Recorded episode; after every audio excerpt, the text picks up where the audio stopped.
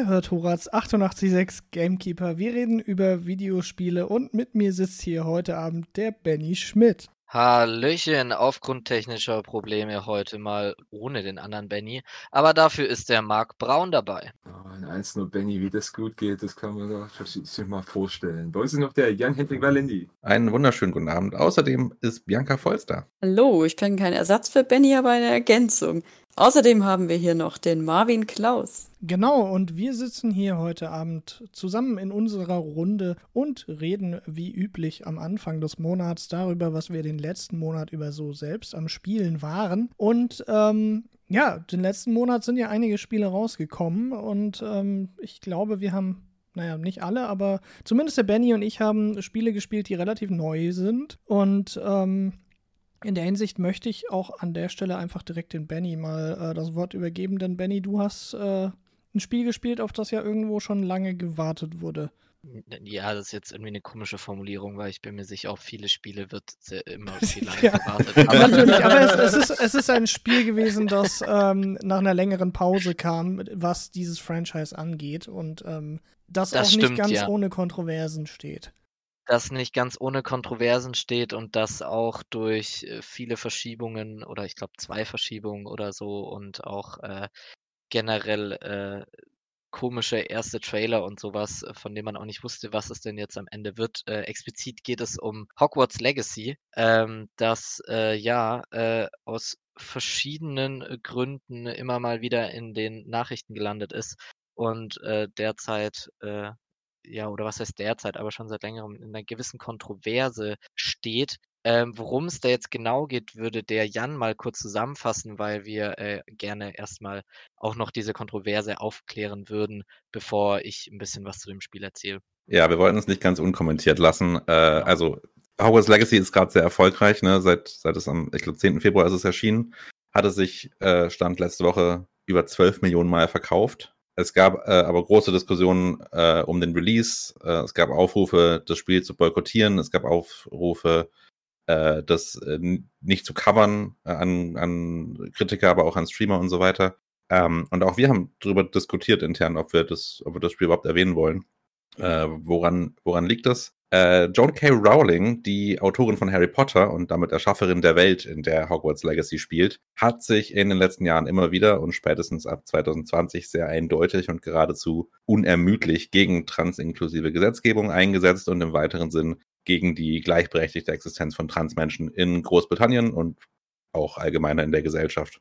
Sie macht sich in diesem Kreuzzug immer mehr auch gemein mit zunehmend rechtsextremistischeren Personen ähm, Warner Brothers Interactive Entertainment, der Publisher von Hogwarts Legacy, legt viel Wert darauf zu betonen, dass Rowling nicht direkt an der Entwicklung des Spiels beteiligt war. Äh, wir wissen aber, dass sie als Lizenzgeberin an allen verkauften Produkten der Wizarding World mitverdient. Und wir wissen auch, dass Rowling und Menschen, die ihre Welt sich teilen, den ähm, Erfolg des Spiels als Bestätigung ihrer Sichtweise betrachten, was zu stärkerer Ausgrenzung und verstärkter Gewalt gegen Transmenschen führt, die ohnehin ja schon zu den marginalisiertesten Gruppen unserer Gesellschaft zählen. Äh, und wie gesagt, Rowling selbst verwendet ihren beträchtlichen finanziellen Ressourcen und ihre Plattform, was sie beides durch den Erfolg der Wizarding World, also der Harry Potter Bücher und alle anderen Produkte, die da drumherum äh, eben so rausgekommen sind, hat, äh, um politisch und gesellschaftlich Transmenschen zu schaden. Es gibt noch eine Menge mehr Dimensionen zu der Debatte um Hogwarts Legacy. Ja, die, die bedenkliche Nähe der Darstellung der Goblins im Spiel und in den Geschichten der Wizarding World allgemein zu antisemitischen Karikaturen jüdischer Menschen. Oder dass irgendwie Troy Leavitt, der bis dahin Lead-Designer im Spiel war, den Entwickler im März 2021 verlassen hat, nachdem Reporter über seine Gamer, seinen Gamergate YouTube-Kanal berichtet hatten. Das war dann auch nochmal so ein Thema.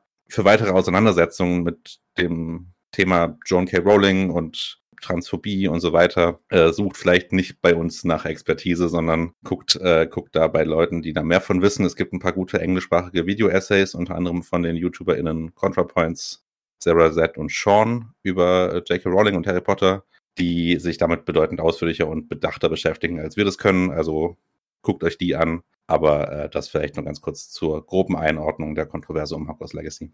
Genau, ja. Das mal so vorneweg gesagt, damit äh, sollte auch jeder für sich dann selbst entscheiden können und äh, nachforschen können, äh, wie er zu dem Produkt steht. Selbst wenn ich jetzt es vom Himmel lobe, Spoiler. Würde ich jetzt eh nicht tun, weil ich habe jetzt so circa 20 Stunden in dem Spiel verbracht, zumindest steht es bei mir da dran. Und äh, es hat viele gute Seiten, weil es halt äh, einfach die Stimmung einfängt, die man möchte, weil es viel Fanservice bietet, weil die Kämpfe tatsächlich äh, durchdachter und äh, variantenreicher sind, als man es meint, also als ich es zumindest im Vorhinein gedacht habe. Ähm, allerdings hat es halt auch ganz große Schwächen, bei denen ich nicht weiß, ob man so einfach über die hinwegsehen kann, wenn man jetzt nicht so ein großer Fan ähm, von äh, oder halt generell einfach ein Fan von dieser Welt ist, äh, also von dieser Harry Potter Welt, ähm, was vor allen Dingen das äh, Pacing angeht. Also ich bin jetzt, äh, wie gesagt, 20 Stunden im Spiel und teilweise habe ich erst nach 15 Stunden Sachen freigeschaltet, die irgendwie total essentiell sind, die einem schon äh, nach, also irgendwie nach anderthalb Stunden oder so, äh, oder naja, eher so nach zwei Stunden, kommt man äh, nach Hogsmeade und da gibt's dann einen Laden, der einem Ausrüstung verkauft.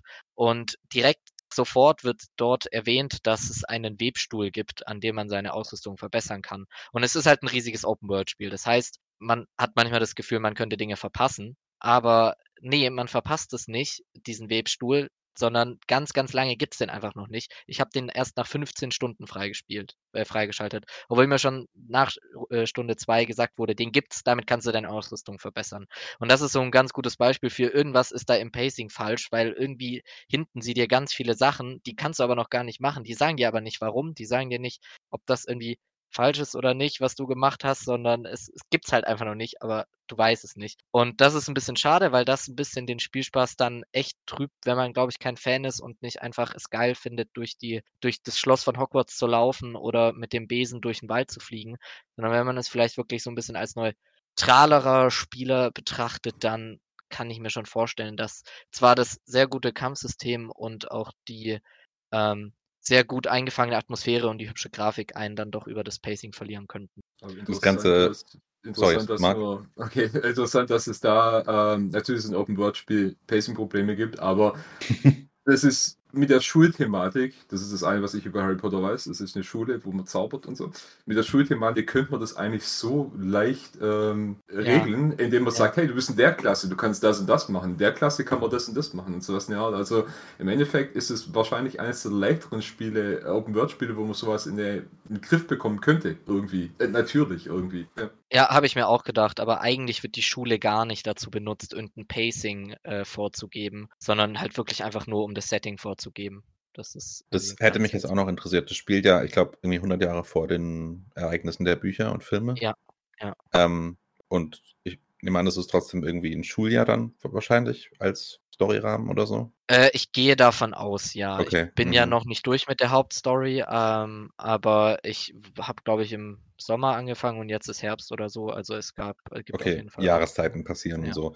Aber ja. so wie, wie, wie arg spielt so der Schulalltag tatsächlich eine Rolle in den? In Leider in halt auch gar Spiel? nicht. Also es ist jetzt irgendwie kein äh, Persona oder Fire Emblem, wo man wirklich dann auch so ein bisschen dieses Schulding äh, mitnimmt, sondern äh, eigentlich widersetzt man sich sogar jeglichen Gesetzen der Schule. Also äh, der verbotene Wald ist ungefähr so verboten wie Wasser aus dem Leitungshahn. Also das juckt keinen, wenn man da irgendwo rumeiert.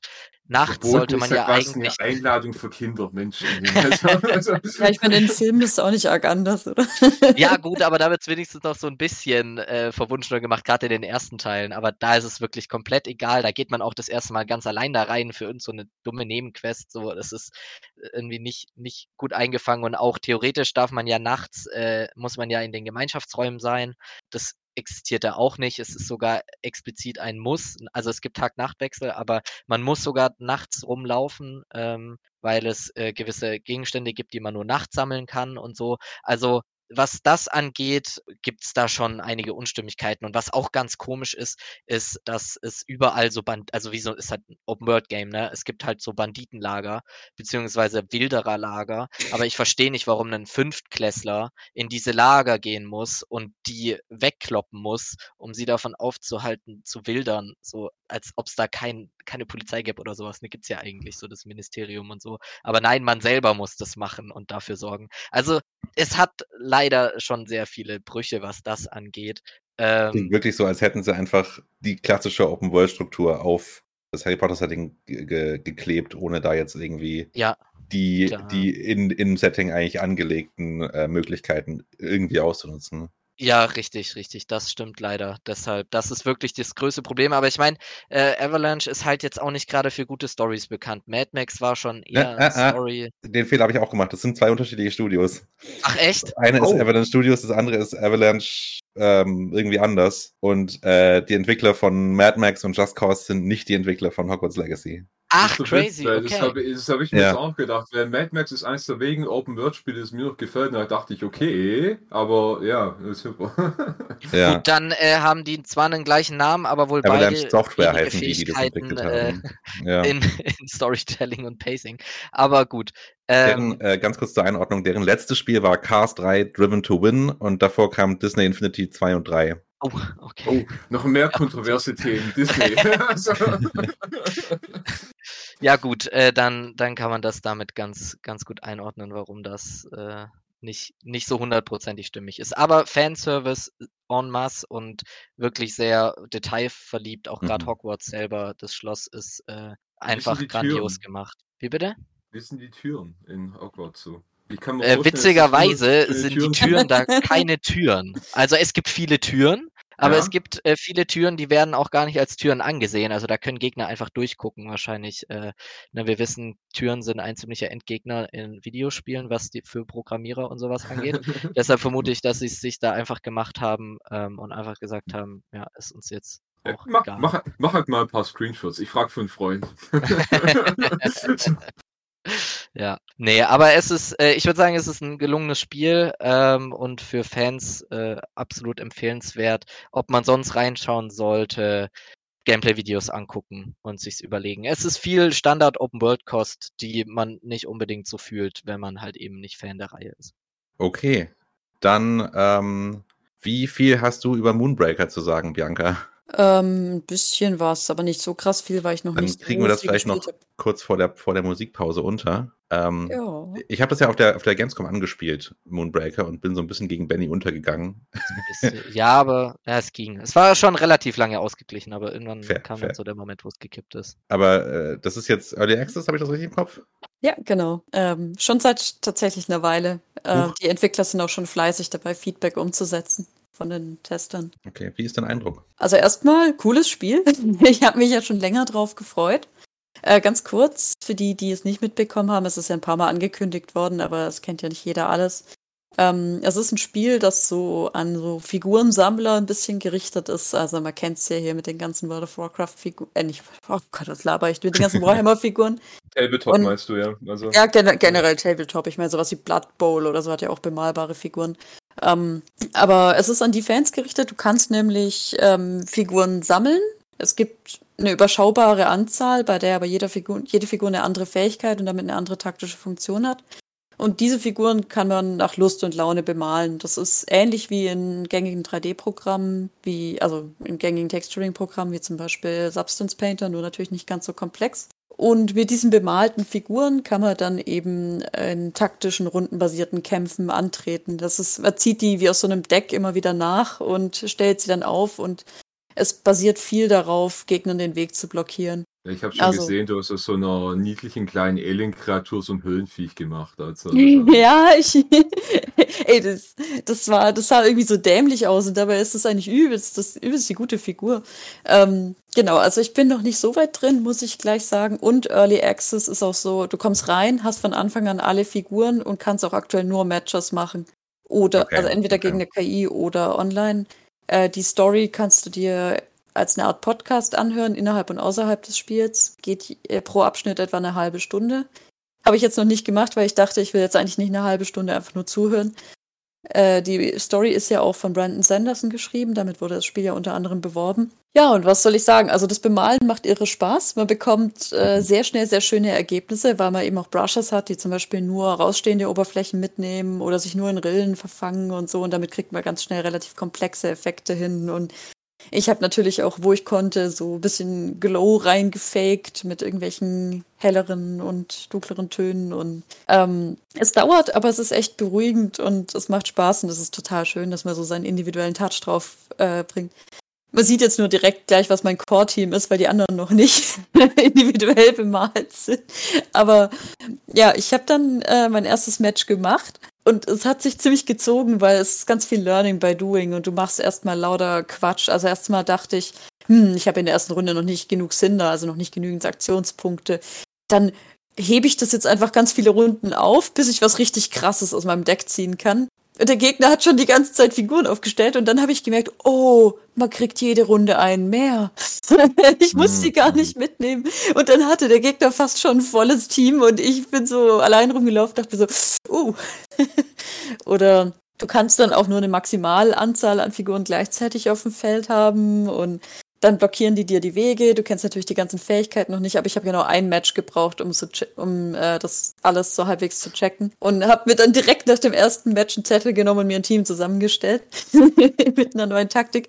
Weil ich gemerkt habe, dass dieses Viech, was Mark so hässlich findet, ziemlich OP ist. Weil das mit jedem Angriff, den es macht, ähm, einen Gesundheitspunkt und einen Angriffspunkt dazu gewinnt. Das heißt, es fängt quasi so relativ schwach an, aber beserkt ziemlich schnell. Ähm, da legt die mir so dann, in den Mund. Ich habe nicht gesagt hässlich, ich habe gesagt süß und nachher siehst Ach, Ja, richtig, äh, ich habe gesagt, das martial, ist Es sieht martialisch aus, genau.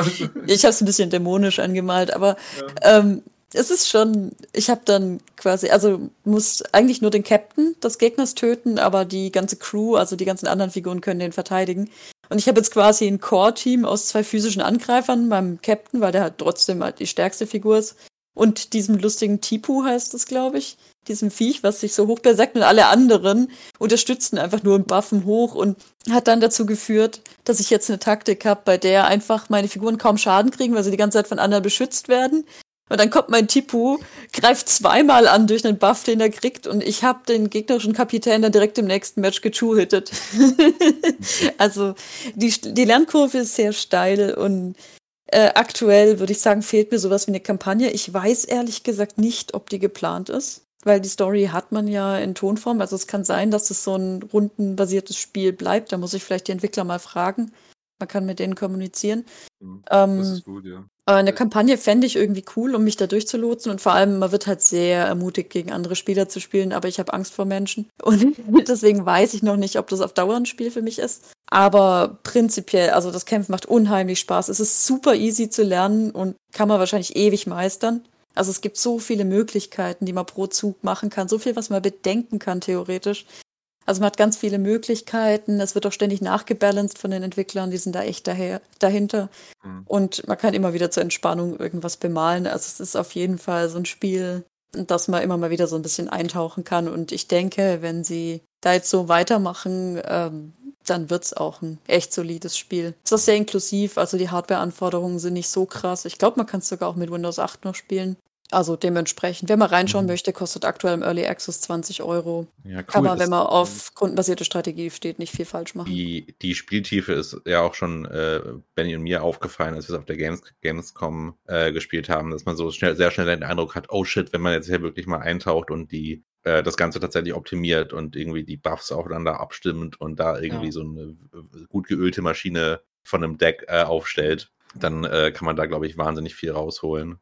Eben, du hast Nahkämpfer, Fernkämpfer, kannst äh, Sachen aufstellen, die statisch sind, also wie so Türme zum Beispiel, die heilen oder buffen. Du kannst Gegner schmeißen, herziehen mit verschiedenen Figuren jeweils. Also da kann man sehr, sehr viel sich zusammenbauen. Was man noch erwähnen kann, ist, das ist ja von den Subnautica-Machern. Das finde find ich so irre. Ja, das ist komplett was anderes.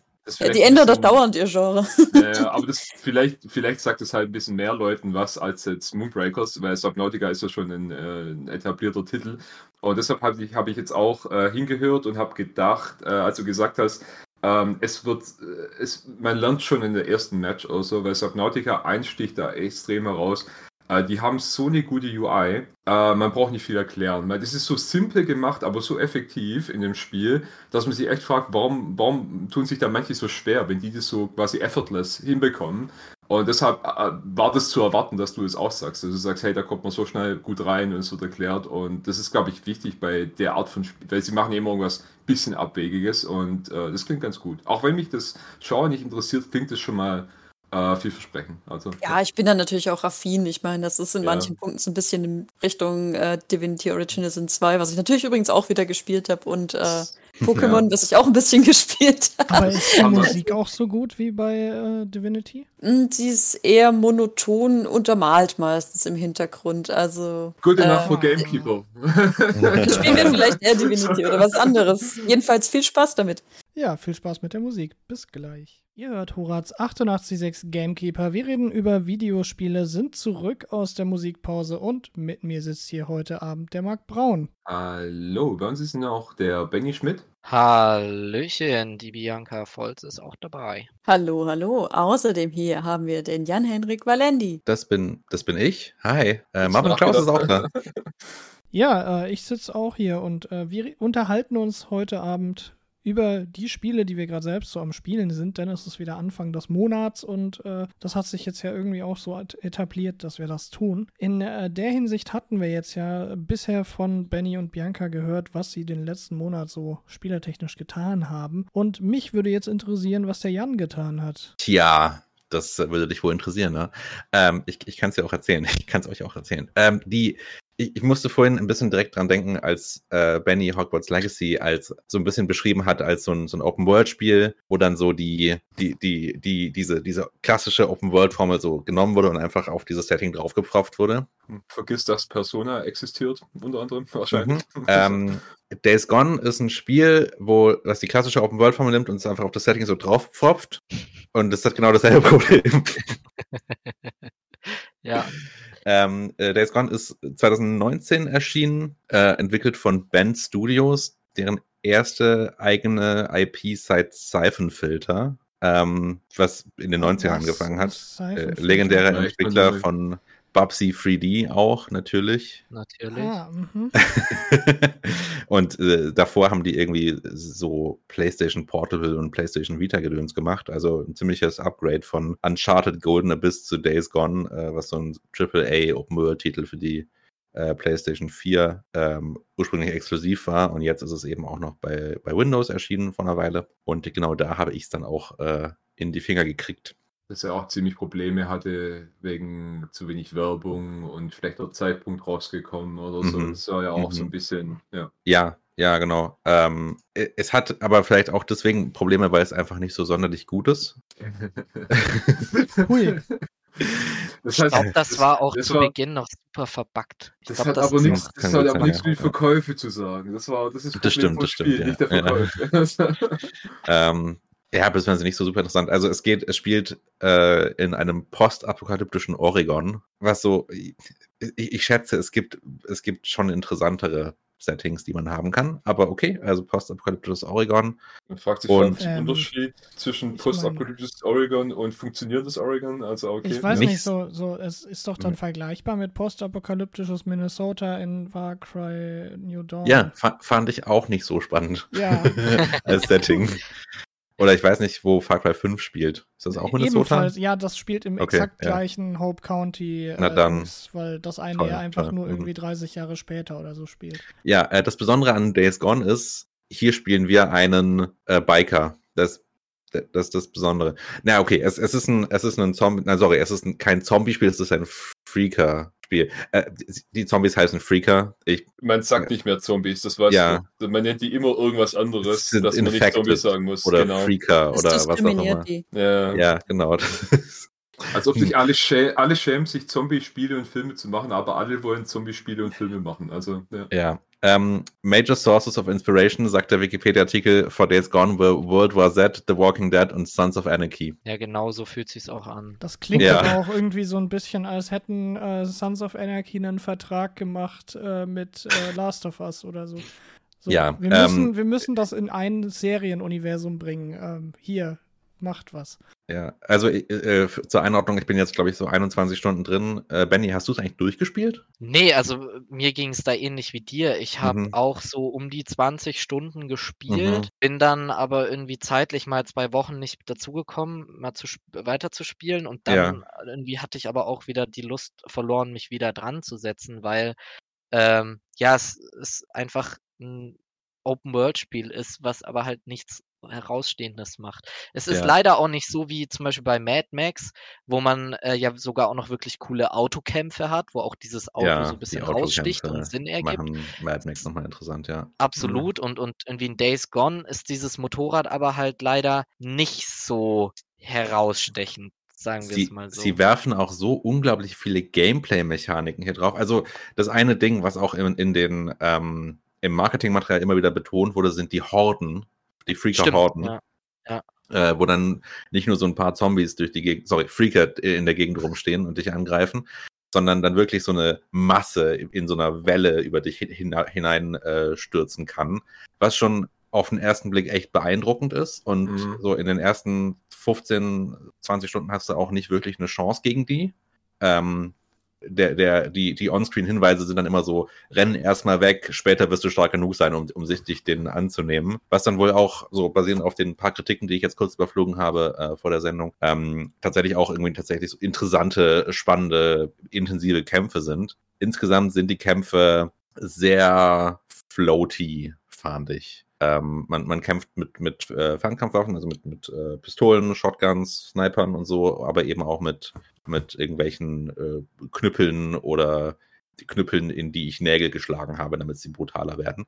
Ähm, und ja, das Ganze ist. Ah, Sons of Anarchy. Nee, ich habe mir Walk, Walking, Walking Dead, wie, wie war der Name vom Knüppel nochmal? Ach ja, richtig, Walking du? Dead, oh Gott, ah, ja.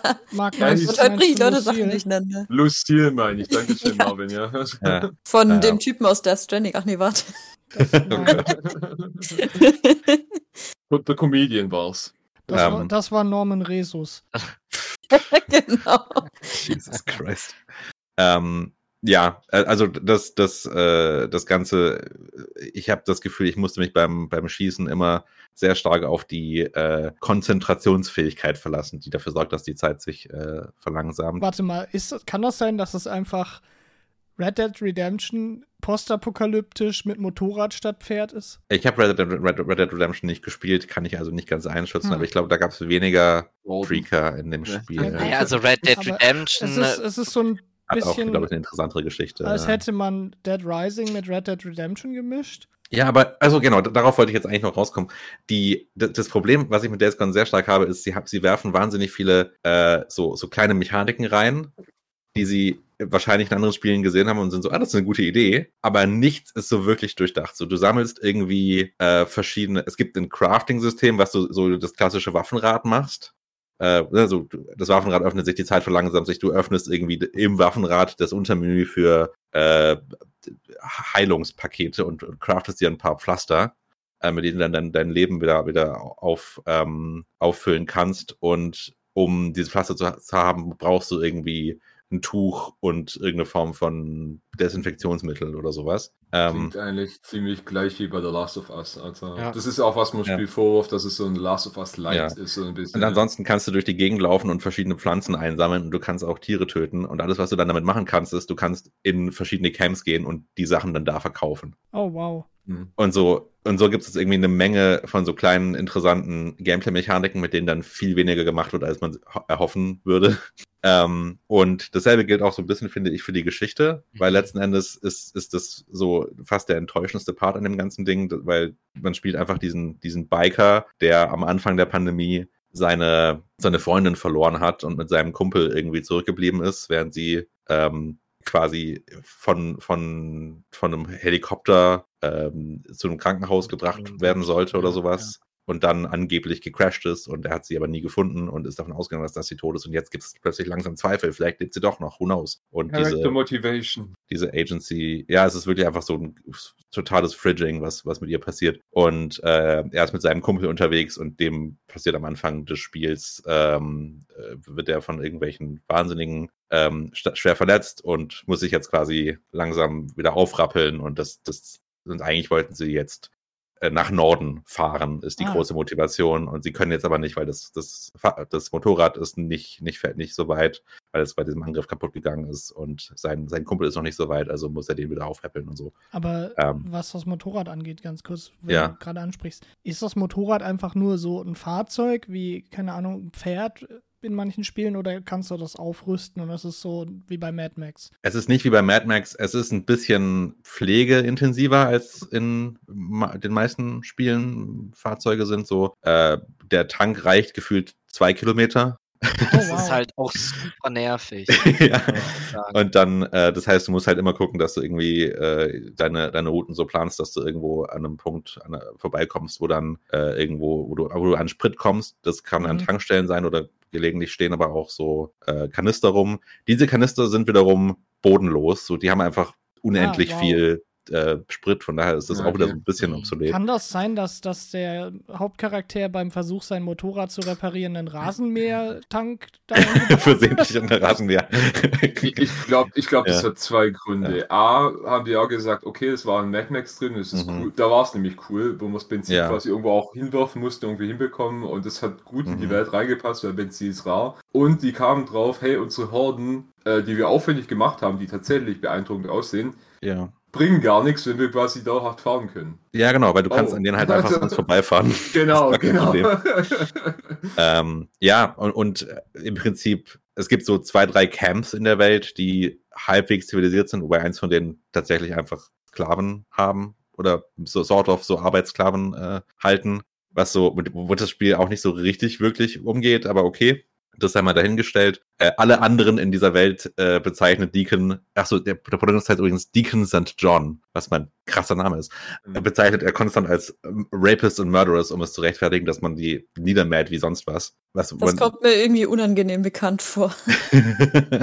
Scheint so, und, so ein amerikanischer ja. Mikrokosmos zu sein. Hm? Mhm also ein wahnsinnig zynisches Menschenbild äh, im Angesicht der Apokalypse, äh, die, die, das das Spiel irgendwie so letzten Endes einfach um diese Spiel, Spielstruktur zu rechtfertigen, äh, fast zwangsläufig irgendwie in seine Geschichte schreiben muss. Ähm, was ich tatsächlich ein bisschen positiv hervorheben möchte, ich mochte tatsächlich, wie sich das Motorrad steuert. Ich, hab, ich bin mit dem Ding gerne durch die Gegend gefahren. Man kann so sehr nice um die Ecken driften und das fühlt sich irgendwie ganz cool an ich mochte auch die Performances der, der Protagonisten und, und der, der einzelnen Figuren. Also so die Schauspieler, die dahinter stecken, machen echt einen guten Job und holen da alles raus, was sie rausholen können. Leider ist da nicht so viel rauszuholen.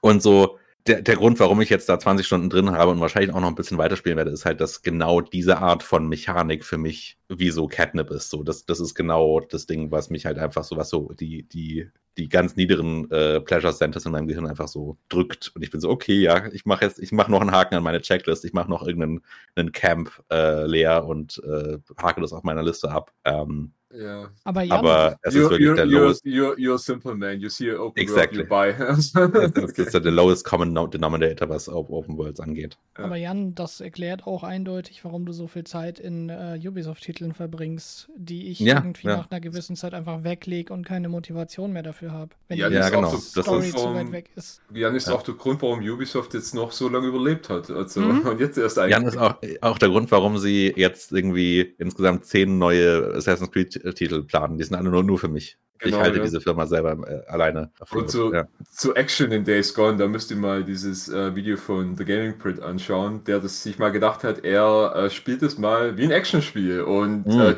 schießt es komplett, da wirkt es auch komplett ähm, witzlos, wie er das spielt.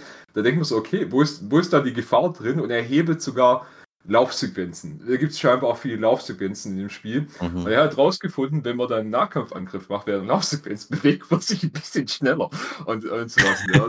Das wollte ich auch noch erwähnt ja. haben. Also es ist halt auch natürlich noch dieses typische Narrativ, dass äh, irgendwelche bösen Regierungsorganisationen irgendwas verheimlichen wollen. Natürlich. Ähm, ja, es gibt so eine mysteriöse und, äh, Krisenschutzorganisation. Genau, oh, wow. die natürlich verheimlicht. Ja. Und, äh, muss, fast, muss auch fast schon sagen, in, in, in Hinterwäldler Biker ist, ist mittlerweile fast schon wieder eine Rarität, wo es jetzt quasi äh, in den 90ern bei den Shootern quasi das der Archetyp war. Also wahrscheinlich ist das auch was, was, äh, wann kam es raus? 2018 oder so? 19, ja.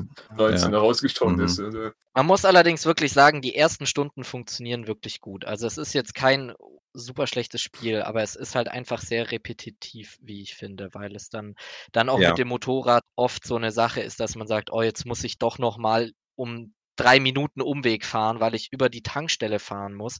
Das Schnellreisen funktioniert auch nur, wenn du genug Sprit hast. Das heißt, du kannst auch nicht irgendwie einfach mal irgendwohin schnell reisen, wenn du nicht genug Sprit hast. Ja, aber wie kann Das man heißt- dann überhaupt schnell reisen, wenn der- Naja, du kannst halt auf der Karte-? Ja, das ist eben das Problem. So, du kannst jetzt auf der Karte sagen, okay, ich möchte da hin, aber wenn Mhm. der Sprit nicht reicht, kannst du da nicht hin. Das heißt, du musst dann erst mal zu einer Tankstelle fahren oder irgendwo anders, wo du halt weißt, da kannst du tanken. Was du auch nicht überall kannst, also nicht in jedem Lager oder so kannst du tanken, sondern es gibt immer nur so gewisse Punkte. Aber kann man nicht Und- dann Tankstellenhopping machen und von Tankstelle zu Tankstelle schnell reisen? Äh, ja, aber das fühlt sich halt dumm an mit der Zeit. Also, ich- ich, das ist, das, ich, du machst einen guten Punkt, Benny. Ich finde, am Anfang fühlt sich das auch noch irgendwie cool an, weil es so eine, eine interessante Restriktion auf deine Bewegungsfreiheit in der Open World gibt, die normalerweise Open Worlds nicht haben. Ja. Und äh, dadurch fühlt sich die Welt auch irgendwie so ein bisschen herausfordernder an, weil du denkst, okay, ich muss jetzt ein bisschen strategisch vorgehen. So, okay, ich kann jetzt nicht einfach zu dem Questmarker fahren und fertig, sondern ich muss mir überlegen, okay, ist es vielleicht Nacht oder ist es Tag, weil tagsüber sind weniger Freaker unterwegs, so habe ich da Mhm. jetzt Bock, irgendwie äh, das Risiko einzugehen, da überwältigt zu werden? Habe ich genug Sprit dabei? Reicht meine Munition aus? Aber das wird dann einfach sehr schnell einfach nur Tedium, anstatt tatsächlich interessant zu werden.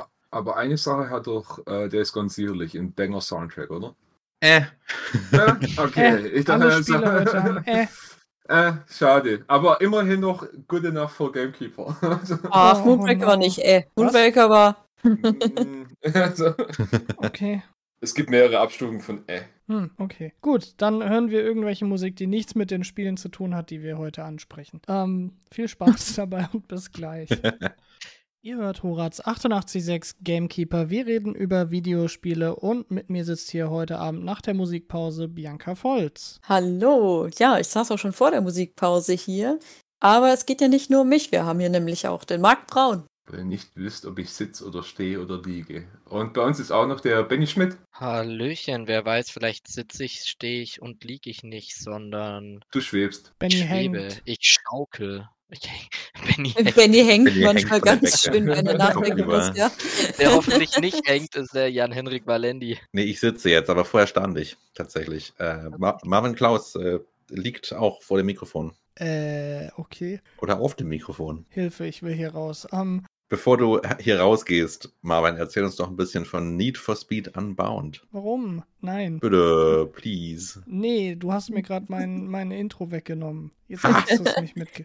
Nee, äh, tatsächlich, äh, ich habe diese Woche Dienstag mir äh, Need for Speed Unbound geholt. Also in der Hinsicht noch im Februar gespielt. Ähm, und äh, demnach kann ich auch gar nicht so viel sagen, denn es war der letzte Tag des Februars, als ich äh, das Spiel gespielt habe. Und so dementsprechend bin ich auch noch nicht so weit gekommen. Ich bin äh, etwas über das, äh, über die Tutorial-Sektion hinweg und äh, in der Hauptstory mittlerweile drin, aber äh, für die Leute, die es selber gespielt haben ähm, oder spielen, ich habe noch nicht das erste Qualifikationsrennen gemacht. So, die Leute, die das Spiel noch nicht haben, denen wird das nichts sagen. In der Hinsicht erzähle ich ganz kurz äh, darüber, was es mit Need for Speed Unbound auf sich hat. Äh, es ist der neueste Teil der Need for Speed-Reihe, denke ich mal, die Need for Speed-Reihe sollte den meisten geläufig sein. Es ist äh, so, ich denke mal, Es neben. ist keine Drogenabhängigkeit. Es ist neben, neben der Forsa-Reihe, glaube ich, die größte äh, Autorennspielserie, die es im Videospielbereich gibt. Und ähm, dementsprechend äh, Need for Speed Unbound in dem Fall auch wieder sehr viel Autorennen, sehr viel Autotunen äh, und also nicht Autotunen. Musik, sondern Auto.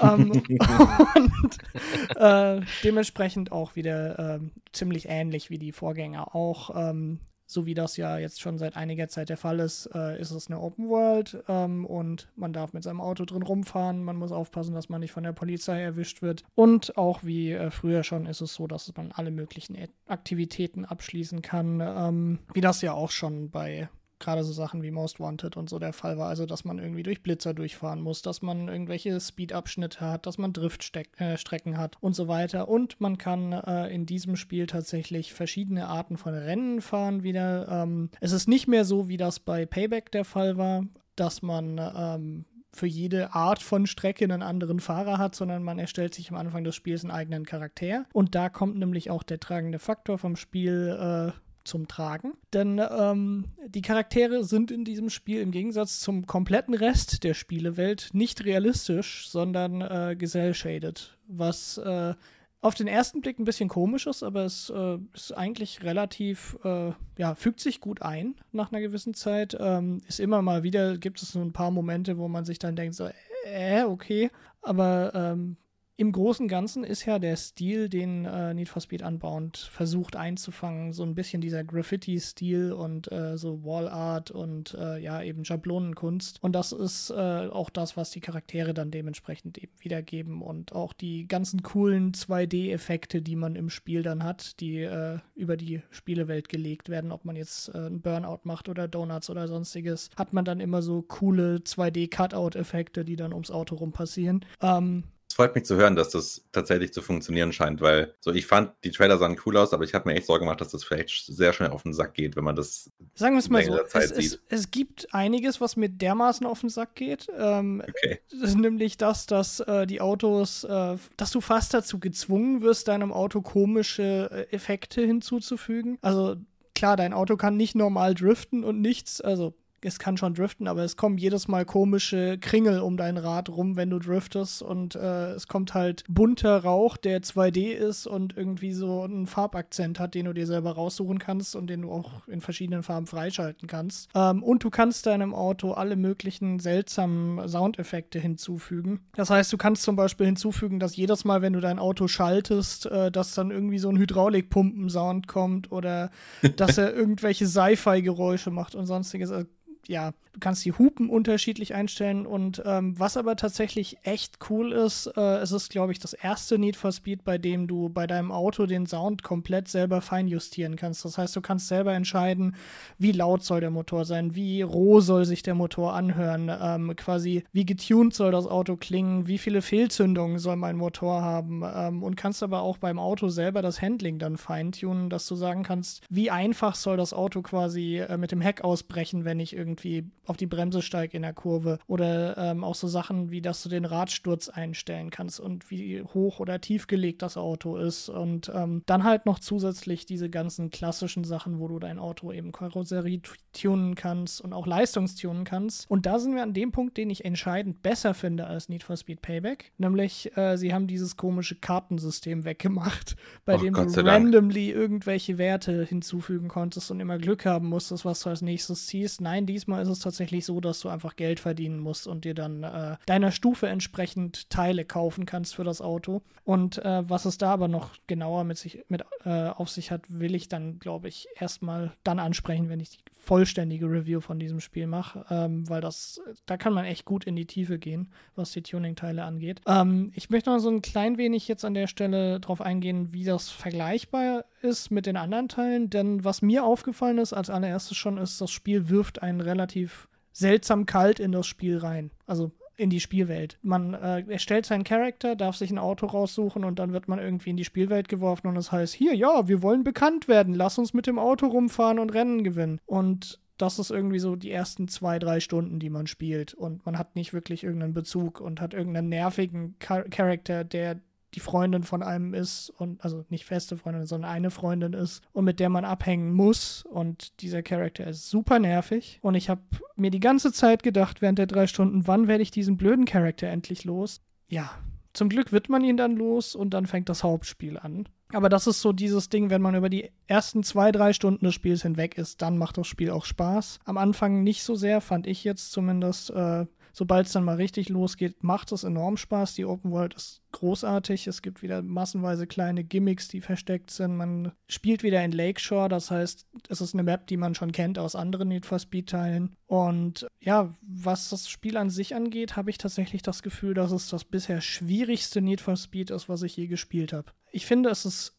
schwieriger und ich weiß nicht, ob mich da jetzt meine Erinnerung trübt, ähm, als das originale Most Wanted. Ähm, und es ist eindeutig um Längen schwieriger als Need for Speed Payback. Need for Speed Payback war ja wirklich so, dass äh, spätestens so ab der ab einem Viertel, ab der Hälfte des Spiels war es irgendwie so, dass man immer nur noch gewonnen hat. Ähm, ich bin jetzt gerade an dem Punkt, wo ich relativ halt gutes Auto habe ähm, für die Leistungsstufe, in der ich mit dem Auto fahre. Und es fällt mir immer noch sau, sau schwer, überhaupt äh, auf den ersten Platz zu kommen. Also meistens bin ich so Zweiter oder Dritter am Ende von einem Rennen. Du bist ähm, noch älter und langsamer, das passiert. ja, aber äh, die Sache ist tatsächlich die, ähm, das Spiel macht es einem auch nicht einfach. Äh, also man hat äh, tatsächlich das, dass man ähm, angezeigt bekommt, was zu erwarten ist, auf welchen Platz man ungefähr kommen sollte mit der Leistung, die man vom Auto her hat. Und äh, die Gegner verzeihen einem aber auch keinen einzigen Fehler, den man macht. Also wenn man einmal irgendwie aus Versehen ein anderes Auto rammt und dadurch langsamer wird, wird man sofort überholt von den Gegnern. Ähm, das ist äh, selbst auf der einfachen Schwierigkeitsstufe der Fall.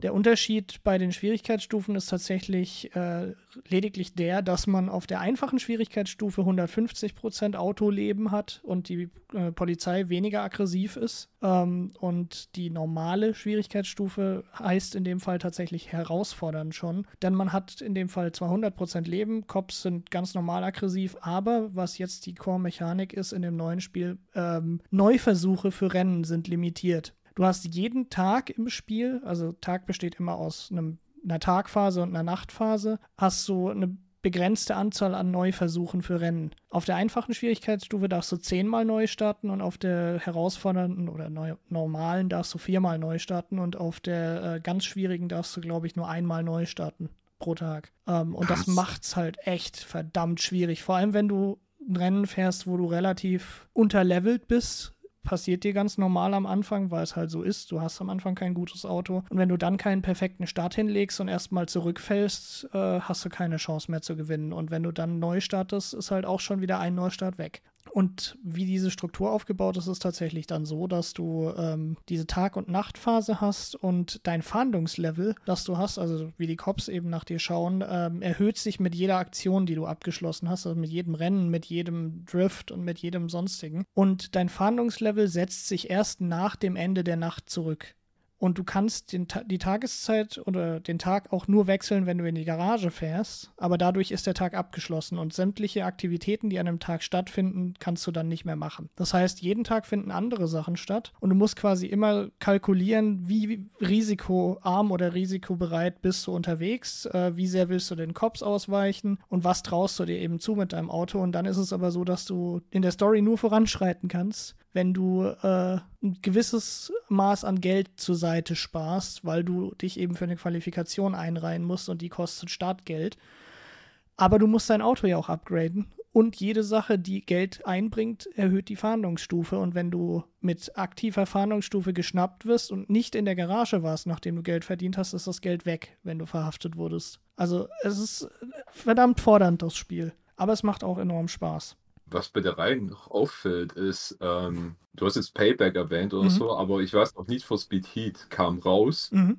hat keinen Schwein interessiert und wurde echt nach wirklich kurzer Zeit so extrem ähm, äh, im Budgetbereich. Das war mal wirklich so, so 98% reduziert für 2 Euro irgendwas drin, so in der Art. Ja, das, das war ja aber das Thema, dass äh, Need for Speed so ein bisschen äh, kaputt gewirtschaftet wurde und Payback dann so ein bisschen der Versuch war, das Ganze zu reviven. Und nach Payback kam dann ja, glaube ich, noch eins. Ich weiß gerade nicht. Der Heat kam das? direkt vor dem, was wir gerade besprochen haben. Und hm. hier wird es ja in der Sendung auch komplett ausgeblendet, als würde es nicht geben. Deshalb ist es so, was, äh, ob man das dann merkt, weil es kann ja kein Erfolg gewesen sein, ob man das dann merkt beim Neuen, ob da irgendwie. Also, ja, es ist halt eine ganz andere Richtung wieder. Also, ich habe das Gefühl, dass sie versuchen, die besten Elemente aus den vorhergehenden Gängern so ein bisschen zusammenzumischen und das auch einigermaßen erfolgreich hinbekommen.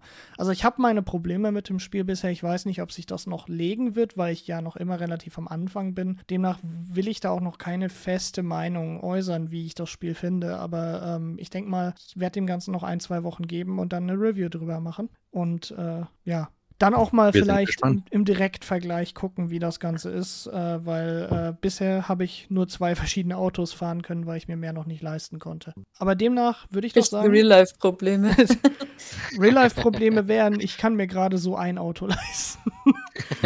ähm, gut, aber äh, dementsprechend würde ich doch sagen, äh, wollen wir die Sendung dann für heute auch so ein bisschen abschließen. Falls es euch aufgefallen ist, der Marc hat noch gar nicht gesagt, was er gespielt hat, was aber daran liegt, dass der Marc gar nicht zum Spielen gekommen ist. Genau, das war ein Monat ohne Zocken. Hab viel, äh, viel Sport gemacht, deshalb, das war, das war mein Zocken. Real-Life-Zocken, genau.